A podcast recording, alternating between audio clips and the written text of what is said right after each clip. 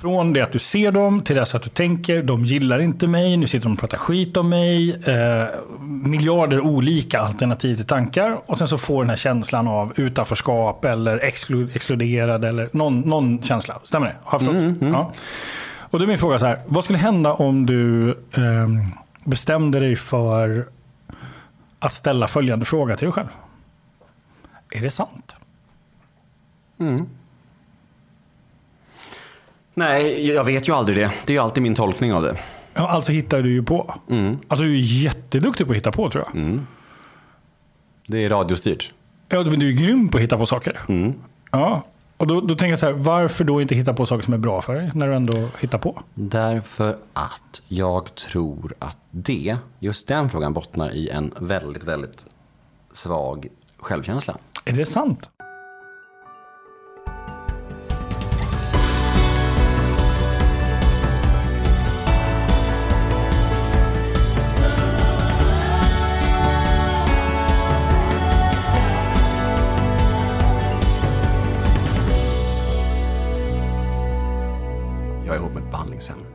För att beroende är min hjärtefråga. Jag är själv nykter och drogfri sedan nästan sju år.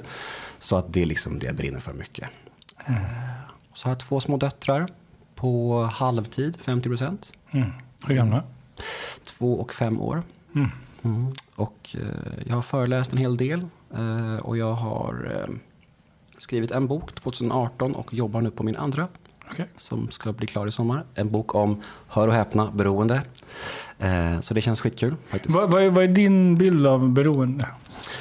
Eh, Min bild av beroende är att det är eh, världens mest komplexa sjukdom skulle jag säga. Jag tycker att det är, för att det är, den är så mångfacetterad och den är så, det finns så mycket nyans. Samtidigt som det inte finns alls nyans i det. Det är både och tycker jag. Lite grann. För att det, den här debatten om det är en sjukdom eller inte, eh, jag tycker den är lite konstig. För att jag har så många vänner som verkligen har dött av överdoser och som verkligen inte vill dö. Så för mig blir det väldigt tydligt att det är en sjukdom. Människor som har allt att leva för och är, men tar ett återfall och pang bom så dör de. Liksom. Eh, så det, jag tycker den debatten är konstig men eh, alla får tycka vad de vill. Sen så, så är det ju också den enda dödliga sjukdomen som vi har som vissa människor inte ens vill tillfriskna från. Vilket gör den ännu mer komplex. Alltså om du har cancer till exempel så vill du oftast ta cellgift för att du, eh, ja, du dör annars. Men om du är en narkoman till exempel, eh, då kan du ja, leva in i förnekelsen, in i döden. För att du, ja, du ser inte problemen du, och allt sånt där. Och det är jävligt knäppt. Det är väldigt unikt eh, att det finns en sån problematik. Så att, Jag tänker, jag tänker att eh, är man en aktiv missbrukare. Alltså jag har ju själv i mitt arbete, jag har inte träffat på en enda alkoholist, eh, narkoman, sexmissbrukare, matmissbrukare som vill hålla på. Egentligen. Mm, ja, men precis. Men där är ju där igen hur komplext det är. Att det, är så, att det finns olika, olika sätt att se på det. Nej, men det är klart att inte folk vill på ett sätt. Samtidigt så är det ju också en stor del av dem som faktiskt eh, inte vill se problemet. Och det är lite det jag menar med att folk inte vill att, att, att den här förnekelsen och självbedrägeriet sitter, sitter, så långt inne. Det blir så tydligt i andra sjukdomar. Men just den här så finns det liksom en, block, en blockering som gör att många går hellre in i döden än att se att de faktiskt mm men fråga, men frågan är, skulle du hålla med om att, att beroende när det blir en sjukdom, det är när det också blir en beteendeförändring hos individen? Det vill säga att de upphör, börjar, sluta att vara de de är. När blir det en sjukdom? Det där är så svårt att svara på. Liksom, För den frågan har jag fått jättemycket. Just här, när, när blev du alkoholist? Eller när blev du nar- narkoman? Jag tror att det är så svårt att säga. Att det, inte, det finns ju liksom ingen tröskel, ett övergångsställe. På en dag så vart jag liksom narkoman. Så funkar det inte. Inte för mig i alla fall. Men jag tror så här att det är lättare att säga när man börjar missbruka. För, att för, mig, för mig är det, att när ett bruk blir missbruk, det är när man får konsekvenser. Det är ganska enkelt. Man får konsekvenser och fortsätter ändå. Då är det ett missbruk. Liksom. Och jag tänker, är inte en konsekvens att man får en beteendeförändring? Att man Jo. börjar upphöra att vara Du tänker att, att man kanske börjar såra folk och sviker löften och sådana, sådana där Ja, och gör saker som man egentligen inte Ah, vill. ja. Man går mot sina egna värderingar lite grann. Ja, exakt. Absolut, det är en stor del i det. Så för att svara kort på din fråga, jo, det, det skulle jag absolut räkna till det. Mm. För det blir ju som att man gör saker som inte man själv vill eller står för. Och då, Ja, för, för jag tänker att den här är jätteviktig också. För det finns en, det finns en komplexitet i det här. Och, och det är ju att förstå medberoende. Mm. Som ju är de människor som är runt omkring den, själva missbrukaren. Och det kan ju vara en, en viktig sak att poängtera, tänker jag. Alltså när blir jag medberoende? För det är ju samma sak. Jo, det är ju när jag accepterar att den personen jag lever med plötsligt har blivit någon annan. Ja, dels det, men också skulle jag säga att medberoende är när den andra personen, den man lever med, den som missbrukar, dens liv blir viktigare än ens eget. Exakt. Det skulle jag säga är lika mycket medberoende. Och eh, absolut, och det är ju, att vara medberoende någonstans är ju svårare nästan. För det är ju, alltså hur ska man förhålla sig? Jag får den frågan jätteofta, hur ska, hur ska jag förhålla mig till min pappa, min kompis, min sambo?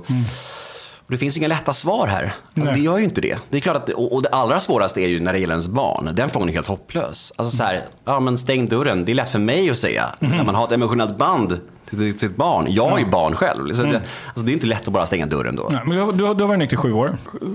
Sju år i sommar. Sju år i sommar. Ehm, Hur känns det? det känns både som en evighet men också som att det var igår. Liksom. Eh, Och det känns svindlande. Jag är superstolt såklart. Eh, Men det, som, det känns som, varför det känns som igår är ju för att jag lever väldigt, nära min historia. Eh, Med ja, men poddarna, med, med allt jag skriver och så. Tolvstegsprogrammet, jag är väldigt aktiv. Jag lever, jag, jag snackar konstant om min historia. Och det gör ju dels för att jag vill hjälpa folk. Det är, det är liksom en hjärtefråga. Men också för att jag själv ska ligga nära minnena. För att det är ju en väldigt stor del av beroendeproblematiken att man har en tendens att filtrera bort det där jobbiga och tänka på härliga uteserveringar och de få gånger det faktiskt funkade. Men genom att leva nära sin historia så skapar man sig någon slags... stunden det funkade. Ja, exakt. Och genom att leva nära sin historia så skapar man sig någon slags eh, skyddsnät på det sättet. Så det är effektivt. Ett tips till alla där ute. ja, precis. Du, jag, jag är nyfiken på det där tillfället, sommaren för sju år sedan. Vad är det som får dig att bestämma dig att bli nykter? Jag, jag får chansen att hamna på ett behandlingshem. Och väl där så börjar jag faktiskt lyssna på folk som pratar om den här problem- problematiken.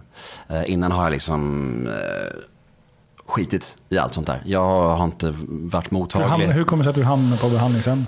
Jag började gå på 12-stegsmöten under sommaren 2015. Eh, just för att egentligen tror jag det var mycket för att lugna mina föräldrar och göra någon slags effort. Hur gammal är du då? Liksom? 27. 27? Mm. Och jag, vill, jag gick på möten då för att liksom så här, ja, men mina föräldrar skulle bli lite glada, lite lugna och sådär. Men jag hade liksom ingen tanke på att jag skulle kunna bli nykter och drogfri. Eller bli lycklig. Eller få ett bra liv. Eller någonting. Jag, jag ville bara göra något, någonting konkret. Och på mötena så träffade jag en kvinna som sa att hon hade en plats ledig på ett behandlingshem. Hon hade fått i uppdrag att hitta en ung kille som ville ha en plats. På ett nytt behandlingshem eh, som skulle ha en prövokull. Eh, Så det var också gratis. Liksom. Och det, skulle kosta, Wow. så det skulle bli jättedyrt sen. Wow. Ja, och det sålde hon in till mig. Bara, det kommer kosta 200 000 sen, men prövokullen är gratis. Och jag bara, hmm, det tände jag på. Och det är rätt sjukt att det var den detaljen jag tände Ja, på. precis. In, inte möjlighet att bli nykter. Nej, nej, nej. Så- nej, det var inte det. Det var verkligen inte det. Jag, jag tänkte inte att det var någon, något jag Så, ville så ändå. på själva behandlingshemmet, när, när är det du, du fattar? Grejen är att det så är det här. handlar om?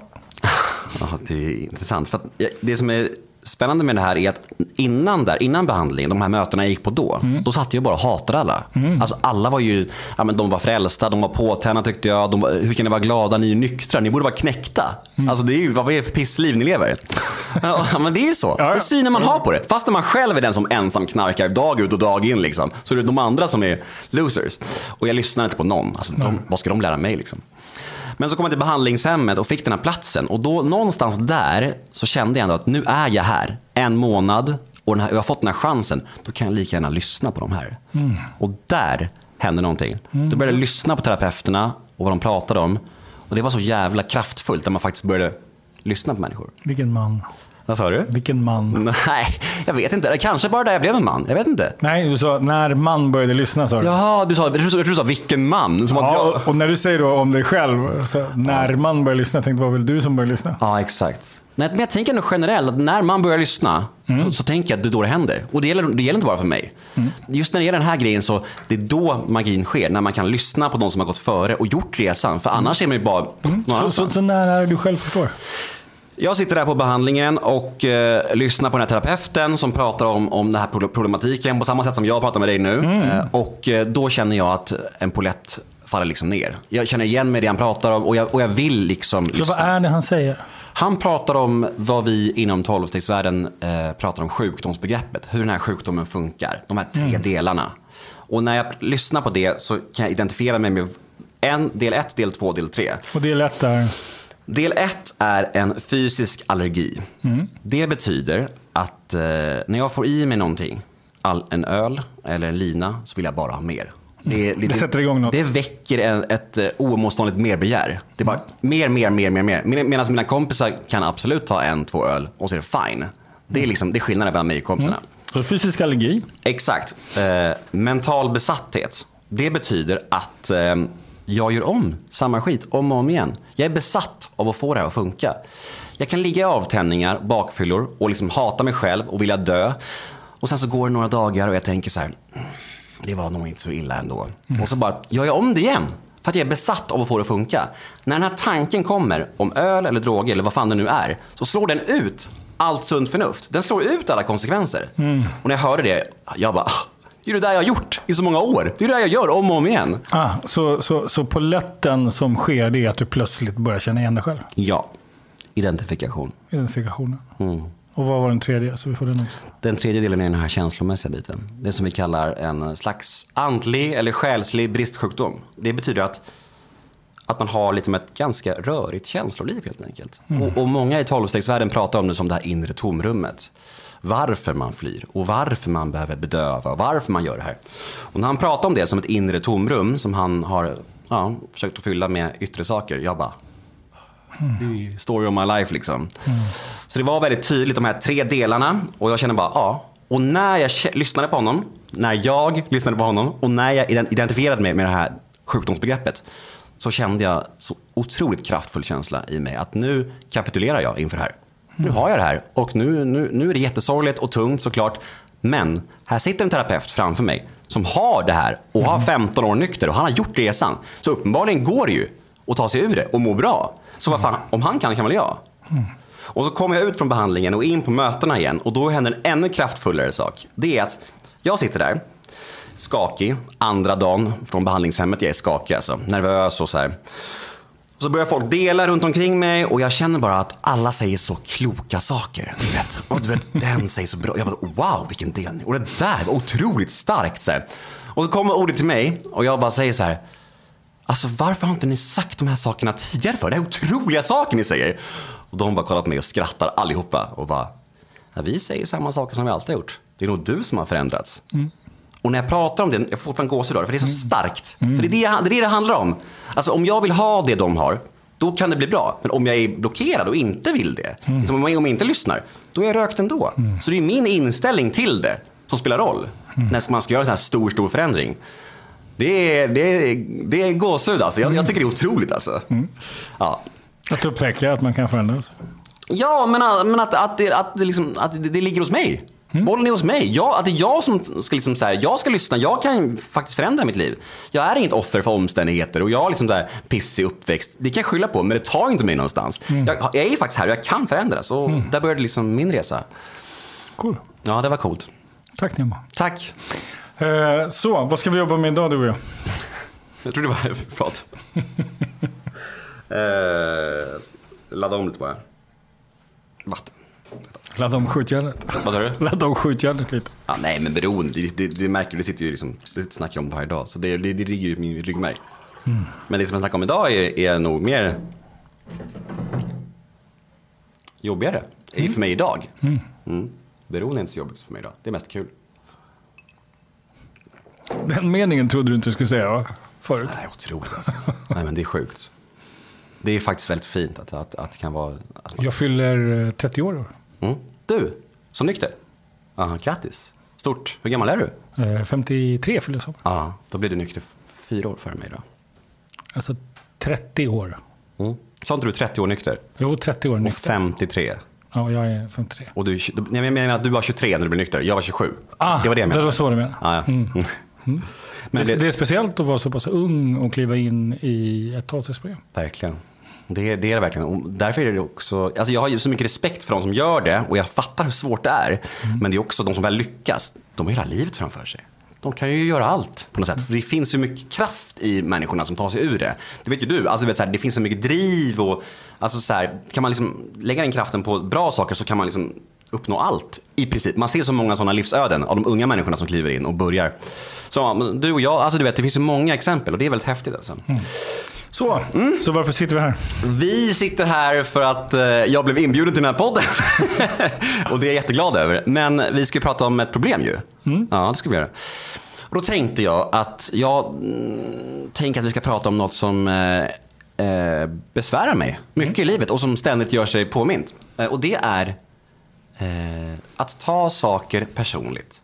Att vara lättkränkt. Att eh, nästan söka dramat. Att, eh, ja, att hela tiden eh, ha små, små brasor mm. runt omkring sig på något sätt. Okej, okay, du har någonting drama på gång hela tiden. Ja, men nästan känns det som. Och det är inga stora saker, men Nej. det kan bli stort i mitt huvud. Mm. Väldigt lätt. Mm. Ja, men det är väl det vi pratar om. Ja, absolut. Ja, och jag är nyfiken på, vad menar du med det? Alltså, eh, så vad är det du skulle vilja... Eh... Ja, men vi kan ta ett exempel då. Nu har inte det här hänt, men det har typ hänt. Alltså, alltså, alltså man kan säga att exakt sådana situationer har hänt, fast med andra människor. Eh, två kompisar äter lunch kanske, eh, i, där, där eh, nära jag, jag bor. Kan vi säga två kilometer ifrån. Och jag ser det på Instagram. Eh, men jag, jag hinner ta, ta det personligt att jag inte är inbjuden. Jag blir sårad över det, ledsen att de inte har hört av sig. Går och tänker på det en hel dag. Eh, mässar en av dem och, och, och så, jag såg att ni var i krokarna, varför är ni inte här? Och så får jag inget svar och då bygger det bo i mitt huvud. Så, blir, så tänker jag att den, den personen är arg på mig. Och du vet, så där drar jag igång. Och så har jag liksom en liten konflikt, fast den är bara från ett håll, från mitt håll. För att jag går igång på det liksom. Om jag säger kaostänkande, skulle du hålla med om det? Ja, lite så. Absolut. Och, och, och det luriga med det här är att om då personen sen svarar Ja, men nej, det var ingenting. Vi skulle bara snacka om en sak och, och ge en rimlig förklaring. Det är ju oftast där så. Det är ju bara mitt huvud det andra. Mm. Då, kan det liksom, då är det som att jag liksom nästan scannar av mina andra relationer efter. Bara så här, har jag någonting där? Alltså inte medvetet, men det känns som det för att jag alltid har någonting igång, något litet. Mm. Och jag blir så otroligt lätt kränkt av saker som inte ens handlar om mig. Alltså ta det personligt, som att det är mot mig. Mm, varför tror du det? Varför du det är så? Eh, jag önskar jag visste. Eh, jag eh, har ju ganska nyligen fått en ADHD-diagnos i höstas. Och jag vill inte skylla på den, men jag vill bara tillägga det. En ganska mm. tydlig ADHD-diagnos fick jag nu i höstas. Så det är ju en, en, en orsak. Att jag, alltså jag känner in allting på ett extremt sätt. Analyserar, ältar och reflekterar på ett sätt som är ganska överdrivet. Skulle jag säga. Men sen så kan vi också hobbyanalysera, ja men min barndom var pissig, dålig självkänsla, jada jada jada. Och det kan vi säga, men jag vill liksom det får gärna vara en del Har av förklaringen. Har du lärt dig uh, hur din ADHD fungerar? För dig? Nej, jag är ganska ny i det. Jag fick ju diagnosen bara för något halvår sedan. Ja, precis. Jag fick, jag fick diagnosen bara för ett halvår sedan drygt. Mm. Uh, och jag har ju börjat laborera lite med olika mediciner och så. Men jag hittar ingen som jag tycker ger det som jag vill ha. Är det bra det? Mediciner? Mm. Bra vet jag inte. Mm. Ja, för dig tänker jag. För mig? Mm. Ja, du är en sån som tänker sådär. Nej, den gamla, jag är ingen, jag den gamla, sån, gamla skolan. Inte alls. Jag är så. Det finns massa idéer om medicinering relaterat till missbruk nämligen. Ja, jag vet. Eh, och jag var ju absolut en av dem som tänkte väldigt länge så här, Åh, jag ska vara helt ren i kroppen från allting. Hej mm. jag måste vara det, annars kommer jag dö. Pang mm. Men så frågade jag jättemånga forskare och läkare och andra beroende som hade provat medicinera och det lät ju som att det mest var myter och gamla Bra. myter. Liksom. Exakt. Ja, så är det. Eh, bra att du också är med på det tåget då. Slipper jag känna mig... Jag, tänk, jag, tänker att det kan aldrig sägas för ofta. Nej, och det är intressant. För just nu så skriver jag ett kapitel i min nya bok om beroende och eh, neuropsykiatriska diagnoser. Då. då har jag kontakt med en läkare som heter Lotta Borg någonting. Superkompetent, alltså hotshot inom just det här. Och hon sa det, hon bara exakt som du säger. Hon bara, det finns ingen sanning i det där. Nej. Det här måste vi prata om mer. Det är snarare tvärtom. Det kan hjälpa folk. Alltså, ja. och, så där, och det blev så här, ja men fan vad bra. På något sätt. Mm. Så... Um, vi tar kaostänkande och ADHD. Jag är bara mm. nyfiken om, om, om... Jag har lärt mig min ADHD. Ja, exakt. Mm. Ja, men det är ju en bra fråga, för det är en så pass bred diagnos ju. Mm. Jag vet ju bara vilka delar i den som är tydligast för mig. Mm. Eh, och det är ju mycket av det här, att jag är så otroligt känslostyrd. Och att jag går in i känslor och att, och att och liksom så här, det blir... En fråga. Ja. Känslor. Mm. Jag ska bara, jag bara kolla var du är någonstans Nemo. Det här, det här, det här, det här kommer bli ett jätteroligt samtal. De som lyssnar måste ha på sig gympaskor. För det här kommer gå undan. Det går ju redan nu Det går all- ganska fort. det går alltid undan. Ja, det är underbart. Jo, jag tänker så här. ehm, kan det vara så här att känslor är ett resultat av hur du tänker? Absolut, så är det ju. Ja, okej. Ja. Ja, och då, då menar jag så här, så, och jag, jag säger då kaostänkande, jag säger inte kaoskännande. Och jag inbillar mig att känslor är ju då ett resultat av hur du har tänkt. Mm, du menar att jag, att jag lika gärna ska kunna intala mig att känna någonting annat då? Ja, det är jag fullständigt övertygad om. Ja. Okej. Ja, Det men, funkar ju väldigt bra under behandlingen. Mm. Och efter behandlingen. ja. Jo, men då fanns det också praktiska saker jag gjorde också. Rena handlingar. Ja, absolut. Alltså konkreta saker. Som, men som föregicks av en tanke. Ja, ja visst. Nej, men jo, visst. Men, men problemet med det är att det går så jävla fort. Alltså, jag hamnar i det andra så, så snabbt. Att jag, Ja. jag, hinner, jag, hinner inte, jag, hinner, inte stanna upp som du säger nu. Exakt. Så, så, så från tanke till handling eller, eller känsla Ja, så har du en kortare inkubationstid än andra människor. Så. Så är det. Ja, okej. Mm. Och jag tänker, det är ju ganska symptomatiskt om man har en diagnostiserad ADHD. Mm. Att det går väldigt, väldigt fort. Och då är min, då är min fråga så här. Så hur skulle du kunna göra för att bli medveten om dina tankar? Därför jag är här. Hjälp mig då. så här, boom, tillbaka i nyllet. varsågod. Tack så mycket. kör. Ja, men vad tänker du om det? Nej, men det är någonting jag tänkt på mycket. Mm. Att jag skulle vilja få någon slags eh, eh, klyfta där, någon slags spelrum. Liksom, Mm. Att kunna agera annorlunda. Och, Har jag förstått rätt? Ja, men du är någonting på spåren och jag har ju Mm. tänkt det du säger ett- ett par gånger och jag har ju hört andra som pratar om det och de kan ju det. Mm. Det här med, man, man, ja, men när, eh, när ego tolkar någonting som att eh, det är någon menar något illa mot dig så ska du stanna upp och tänka på alternativen att det förmodligen inte är om dig. Får jag gissa då Nemo? Ja. att när du ser dina vänner på en restaurang Mm. så, och så ser du dem, då går det här blixtsnabbt. Då snackar vi, vi snackar inte normala sekunder utan vi, vi snackar space time på riktigt. Ehm, eh, från det att du ser dem till dess att du tänker, de gillar inte mig, nu sitter de och pratar skit om mig. Eh, miljarder olika alternativ till tankar. Och sen så får den här känslan av utanförskap eller exklu- exkluderad eller någon, någon känsla. Stämmer det? Har jag förstått? Ja. Och då är min fråga så här, vad skulle hända om du ehm, bestämde dig för att ställa följande fråga till dig själv? Är det sant? Nej, jag vet ju aldrig det. Det är ju alltid min tolkning av det. Ja, alltså hittar du ju på. Alltså du är jätteduktig på att hitta på tror jag. Det är radiostyrt. Ja, men du är grym på att hitta på saker. Mm. Ja. Och då, då tänker jag så här, varför då inte hitta på saker som är bra för dig när du ändå hittar på? Därför att jag tror att det, just den frågan bottnar i en väldigt, väldigt svag självkänsla. Är det sant? Jag tror det för att jag utgår ju alltid från att det är det en person med svag självkänsla som tar sig till möten, som säger ja till att gå på behandling sen, som fullgör behandling och som går tillbaka till möten och som väljer att vara nykter i sju år. Är det en människa med svag självkänsla? Leo? Jag vet inte. Jag, jag, jag har ingen aning. Jag, jag, alltså, jag, jag hoppas inte det. Eller jag vet, jag kan- vet inte vad jag ska svara. Vad tycker du? Jag köper inte att epitetet att du skulle ha en svag självkänsla. Nej, vad härligt att höra. För det har jag aldrig hört Däremot så förut. tror jag att dina tankar om dig själv är fucked up. Ja, Men det är någonting helt annat. ja, är det det? Är klart det. är. Okej, jag tror det var samma sak. Att, Självtanke och självkänsla är två olika saker. Mm, ja. Är självtanke samma som självbild eller? Typ. Självbild är en tredje sak. Mm. Rörigt? Inte alls. Nej, okej. Ska vi pröva? Kör. Det finns en logik i det här. Mm. Självkänsla, självtanke, självbild. Vad har du för mönster här? Borde egentligen vara så att eh, känsla är känslorna om en själv. Bilden är bilden, eh, kanske hur man uppfattas, kan det vara det? Det är bilden, man, hur man... Nej, jag vet inte. Ja, Hur är hur det? man, Bilden av det. av hur man, Alltså, sig själv. Hur man ser på sig själv. Hur man ser på sig själv. Okej, hur man ser på sig själv. Mm. Självkänsla. Hur man känner på sig själv. Ah, självtanke. Man tänker om sig själv. Ja, just det. Men det låter ju jätteidentiskt. Gör det. Vad är det? Det är tre olika, Tänker, känner, ser. det är tre olika sinnen det. Mm. Jag ska försöka identifiera om jag... Sa han och tittade upp i taket. Ja, men jag, exakt. För jag vill tänka nu om jag, om jag kan se någon skillnad på de tre för mig.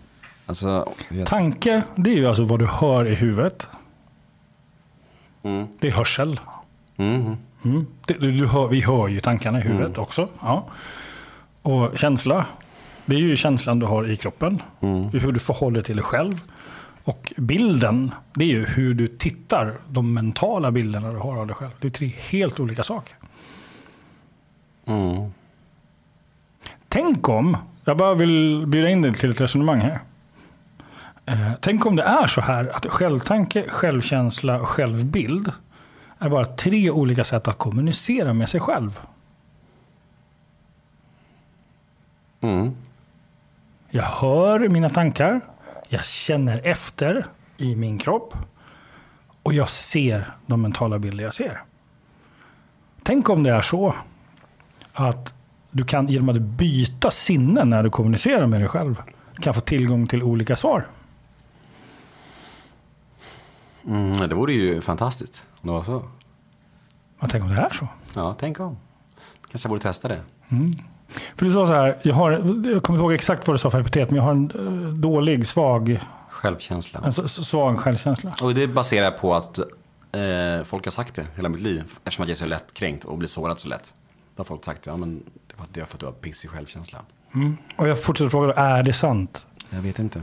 Okej, ifall, ifall jag är en person som är lättkränkt, Mm. skulle du associera mig då med att ha en dålig självkänsla? För jag tänker så här att om en människa, en människa med stark självkänsla blir inte lika sårad. Är det sant? Ja, jag tänker det. Jag, jag, jag, det är jag har fått lära mig. Att man då är liksom, att man låter saker rinna av en på ett annat sätt. Att man inte bryr sig lika Okej, jag tänker så här, att, att, att vara lättkränkt, finns det något annat ord för lättkränkt? Eh, ja, men du tänker på känslig. Men Nej. Du gör inte det? Nej. Nej. För att det tycker jag är olika saker. Ja, men sårad, Ja, du menar så. Jo, men, ledsen. Mm. Jo. Jo, men jag, jag, jag, jag fattar vad du menar. Men, men det är också så att alltså, man kan ju inte bara liksom så här. Om man håller på att bli, bli kränkt av allting som händer i ens liv hela tiden. Och, och även, om man, även om man sen kallar det för, men jag blev ju sårad, jag blev ju ledsen. Vem orkar ens ha en sån människa i sitt liv som blir ledsen och sårad för allting konstant? Alltså jag vet inte, orkar man hänga med sådana människor? Så vad är det du är sårad och ledsen för, Nemo? Jag vet inte. Eh, ofta är det för att jag känner att jag in- inte får vara med och att jag liksom känner mig sådär. Mm. För hur hade du när du växte upp med tanke på just det? Det var lite mycket så. Hur då? Jag känner mig som ett ufo. Känner mig väldigt annorlunda och, och, och sådär. Att jag liksom inte var som alla andra och kände mig som att... Nej, det är, jag vet inte. Det, det finns ju en dubbelhet. För alltså växer man upp med ADHD, Nemo, Mm. då har man ju två stycken världar. Man har dels den normala världen som andra verkar tycka är helt normal. Och sen så har man sin egen värld. Där saker går fruktansvärt fort. När man sitter i klassrummet, klass två, och läraren börjar prata och man har redan fattat vad en timme kommer handla om, som man ruttnar efter fem minuter. Känns det igen? Ja, fruktansvärt alltså. Ja, och då blir man också väldigt ensam och man känner sig väldigt annorlunda och man känner sig exkluderad. Och eh, på den tiden också så var det ju verkligen så att det var inte så att folk lyfte en och såg ens, ens behov. Det var ju så, det var ju mycket skuldbeläggande och bara så här, ja, men in med dampungarna i ett rum ungefär. För de fast- Exakt. Och, det, och det formar ju också en på ett visst sätt. Det blir ju så. Får man ju vem? Mig. Oss sa jag väl. Jag tror tänkte att du var likadan. Eh, Nej men det finns en dubbelhet i hela, den där, hela, hela uppväxten. Alltså, dels så fanns det ett stort behov av att bara vara som alla andra. Jag, jag kände det. Jag vill, jag vill också bara vara normal. Alltså, alltså, och så här, smälta in. Vad fan, hur, så svårt ska det vara? Så fanns det ändå ett stort behov av bekräftelse, höras, synas. Så det blir också som en enorm inre konflikt konstant. Liksom. Exakt. Ska det vara värt att höras synas? Jag vill bara passa in. Ska jag smälta, du vet så här, skitknäppt. Och det är nog förföljt med en så mycket tror jag. Just det här, att det är både och på något sätt. Ja, jag vet inte. Så, så hur, jag, jag, jag tänker så här då. Idag är du hur gammal? 34. Och har två barn. Mm. Och har sju års nykterhet i ryggen. Sju år i augusti. I augusti. Mm. Mm. Och då blir jag nyfiken på, så hur skulle du vilja vara? Jag tycker faktiskt att jag är ganska bra på många sätt. Alltså så här, så jag tycker att jag har många bra sidor och jag är ganska bra på, på att prata om mina bra egenskaper. Men jag är också ganska frustrerad över de sakerna som jag har svårt över. Att jag känner mig liksom, jag har svårt att leva upp till vissa saker som jag vill vara. Alltså svårt att ändra på de brister som jag anser att jag har. Eh, En men, frå- Fråga då, är det, är det, det här den du vill leva upp till att vara? Mm. Vem är det? kanske min ideal-Nemo. Ideal-Nemo. Ja. Det är lätt gulligt. Ja, det var tack. som en barnbok. Va? Ja, det det- blir min tredje bok. Ja, Ideal-Nemo. Ja. Fint ändå, fin tanke. Eh, nej, men jag vet alltså, så här, Det är klart att det bästa är om man inte ska ha orimliga förväntningar på sig själv. Slipper man bli så besviken och slipper man slå på sig själv. För det har jag gjort Vi- mitt liv. Okej. Mm. Det är ganska onödigt att fortsätta med det. Eh, Men det blir ju lite så att, att, till exempel då, jag går väldigt lätt in i det här att jag slår på mig själv. Väldigt lätt in i det. När jag liksom, till exempel i föräldraskapet, om jag inte lyckas med någonting som jag ser andra pappor lyckas med. Då känner jag mig dålig och känner mig hopplös och går in i det där istället. Istället för att tänka så här, men jag är jättebra på andra grejer i föräldraskapet som kanske de har problem med. Alltså som jag kan fatta någonstans när jag, när jag zonar ut en stund. Men där går känslan så snabbt så jag hoppar in i de där dåliga känslorna snabbt. Som sagt, det går snabbt. För snabbt. Ja. Så jag tycker det är svårt. Eh, vad du säger nu, jag Mm. ska bara återkoppla när jag sätter på det filtret, när du har pratat om sinnen lite grann tidigare. Så du ser någonting och då får du en känsla. KG, vad säger jag, KBT? Nej då. Tanke, känsla, Nej. handling? Det? Nej, nej, nej, inte alls. Nej. Syn, känsel. Det sinne som du inte nämner, det är sinnet hörsel. Mm. Tänk om det är så här att i din hjärna, vi låtsas att det är som en stor jäkla burk med prylar. Där finns det väldigt mycket bilder av den exkluderade killen. Det finns väldigt mycket bilder som är kopplade till en negativ känsla av den här killen som är exkluderad, som är ensam, som är fel, som inte kan vara pappa, som är... Så fort han ser minsta, så fort han ser minsta lilla tecken på att någonting inte är bra så svarar hjärnan och säger ja, nu ska det må dåligt. Mm. Så. Och så får du en dålig känsla. Tänk om det är så en nyckel för att sluta bli lättkränkt, en nyckel för att inte gå igång så jäkligt på sina egna tankar, sina egna gre- prylar, det är att börja bli nyfiken på dina egna tankar. Istället för dina egna bilder och känslor kopplat till det. Och då, då tänker jag så här. Eh, om, vad skulle hända om du blundade? Nu? Nej, men utan i, om, om, i en sån situation att du märker att nu, nu, nu är jag på väg in, nu är mina barn där. Det här är en sån situation där, precis där, nu är jag jättenära att dyka in i den dåliga versionen av Nemo. Så. Eh, Eller den gamla versionen av Nemo, eller det gamla sättet att vara på. Och då menar jag inte beroendesättet, utan jag menar långt innan dess. Mm. Så. Eh, om du då skulle blunda och välja en annan bild. Men, men blunda rent fysiskt Ja. kan man göra. Men, men det är svårt att blunda för mentala bilder, tänker jag. Är det? Eh, Låt oss pröva. Blunda. Mm, okej. Blunda här nu. Så, och så vill jag att du föreställer dig eh, ditt tak där hemma. Mm. När du vaknar, hur det ser ut. Och, finns det sprickor i taket? Vad är det för färg på taket? Mm, ganska ljust tak och ganska... Det är ett ljustak. Mm. Mm, så vill du ligga där. Så vill jag att, att, att, du tänker på hur det känns att, att ligga under täcket. Om det är så att det känns bra att ligga kvar i sängen eller om det känns stressigt att ligga under sängen. Så vill du bli nyfiken på vad du tänker. Vilka tankar du har. Mm, jag tänker på att jag hoppas att mina barn är där. Då är det mysigt att vara i sängen. Annars är jag inte så ofta Okay. där. Äh, var barnen där i morse? Ja, Ja. det var de. Var, var det mysigt i morse? Hur gamla är de? De är fem och de är två. Fem och två? Ja, och det var, eh, jo, det var mysigt. Ganska mysigt. Det, var, det blev väldigt tidig morgon som det ofta blir. Okay, den äldsta heter Nova. Nova. Och vad har hon för ögonfärg? Hon har blå ögon som sin far. Okay, var du med när hon föddes? Ja. Kommer du ihåg när hon öppnade ögonen första gången? Mm. Jag blev väldigt glad över att de var blåa och inte gröna som hennes mor. Det blev jag stolt över. Mm, som dina ögon. Ja, jag har, så, båda, jag har båda. Så hur var det att titta i hennes ögon? Eh, Det var, eh, det var otroligt kraftfullt. Det var den största stunden i mitt liv. Så när du tittar henne i ögonen Mm. så var det den största stunden i ditt liv. Mm. Vad har du för känsla i kroppen just nu? Det är väldigt bra. Mm. Jag, eh, jag, de är, eh, mitt, mitt, mitt, vad säger man, min bensin i livet för att liksom köra. De är all, allt. Okej. Mm. Så när du inte ser Noah i ögonen, du, håller du i henne? Första gången? Första gången? Jag klipper navelsträngen till och med. Ja. Eh, Men tittar du på henne, när du håller i henne, ser du henne? jag bara gråter. Du bara gråter. Ja, Ja. jag, det finns en bild på mig när jag har så här, är typ så här. Och, och vi hänger kvar där. Jag vill att vi hänger kvar när du sitter där. Ja. Ja, och du tittar på henne in i ögonen och du gråter. Mm. Vad är det du förstår i den stunden?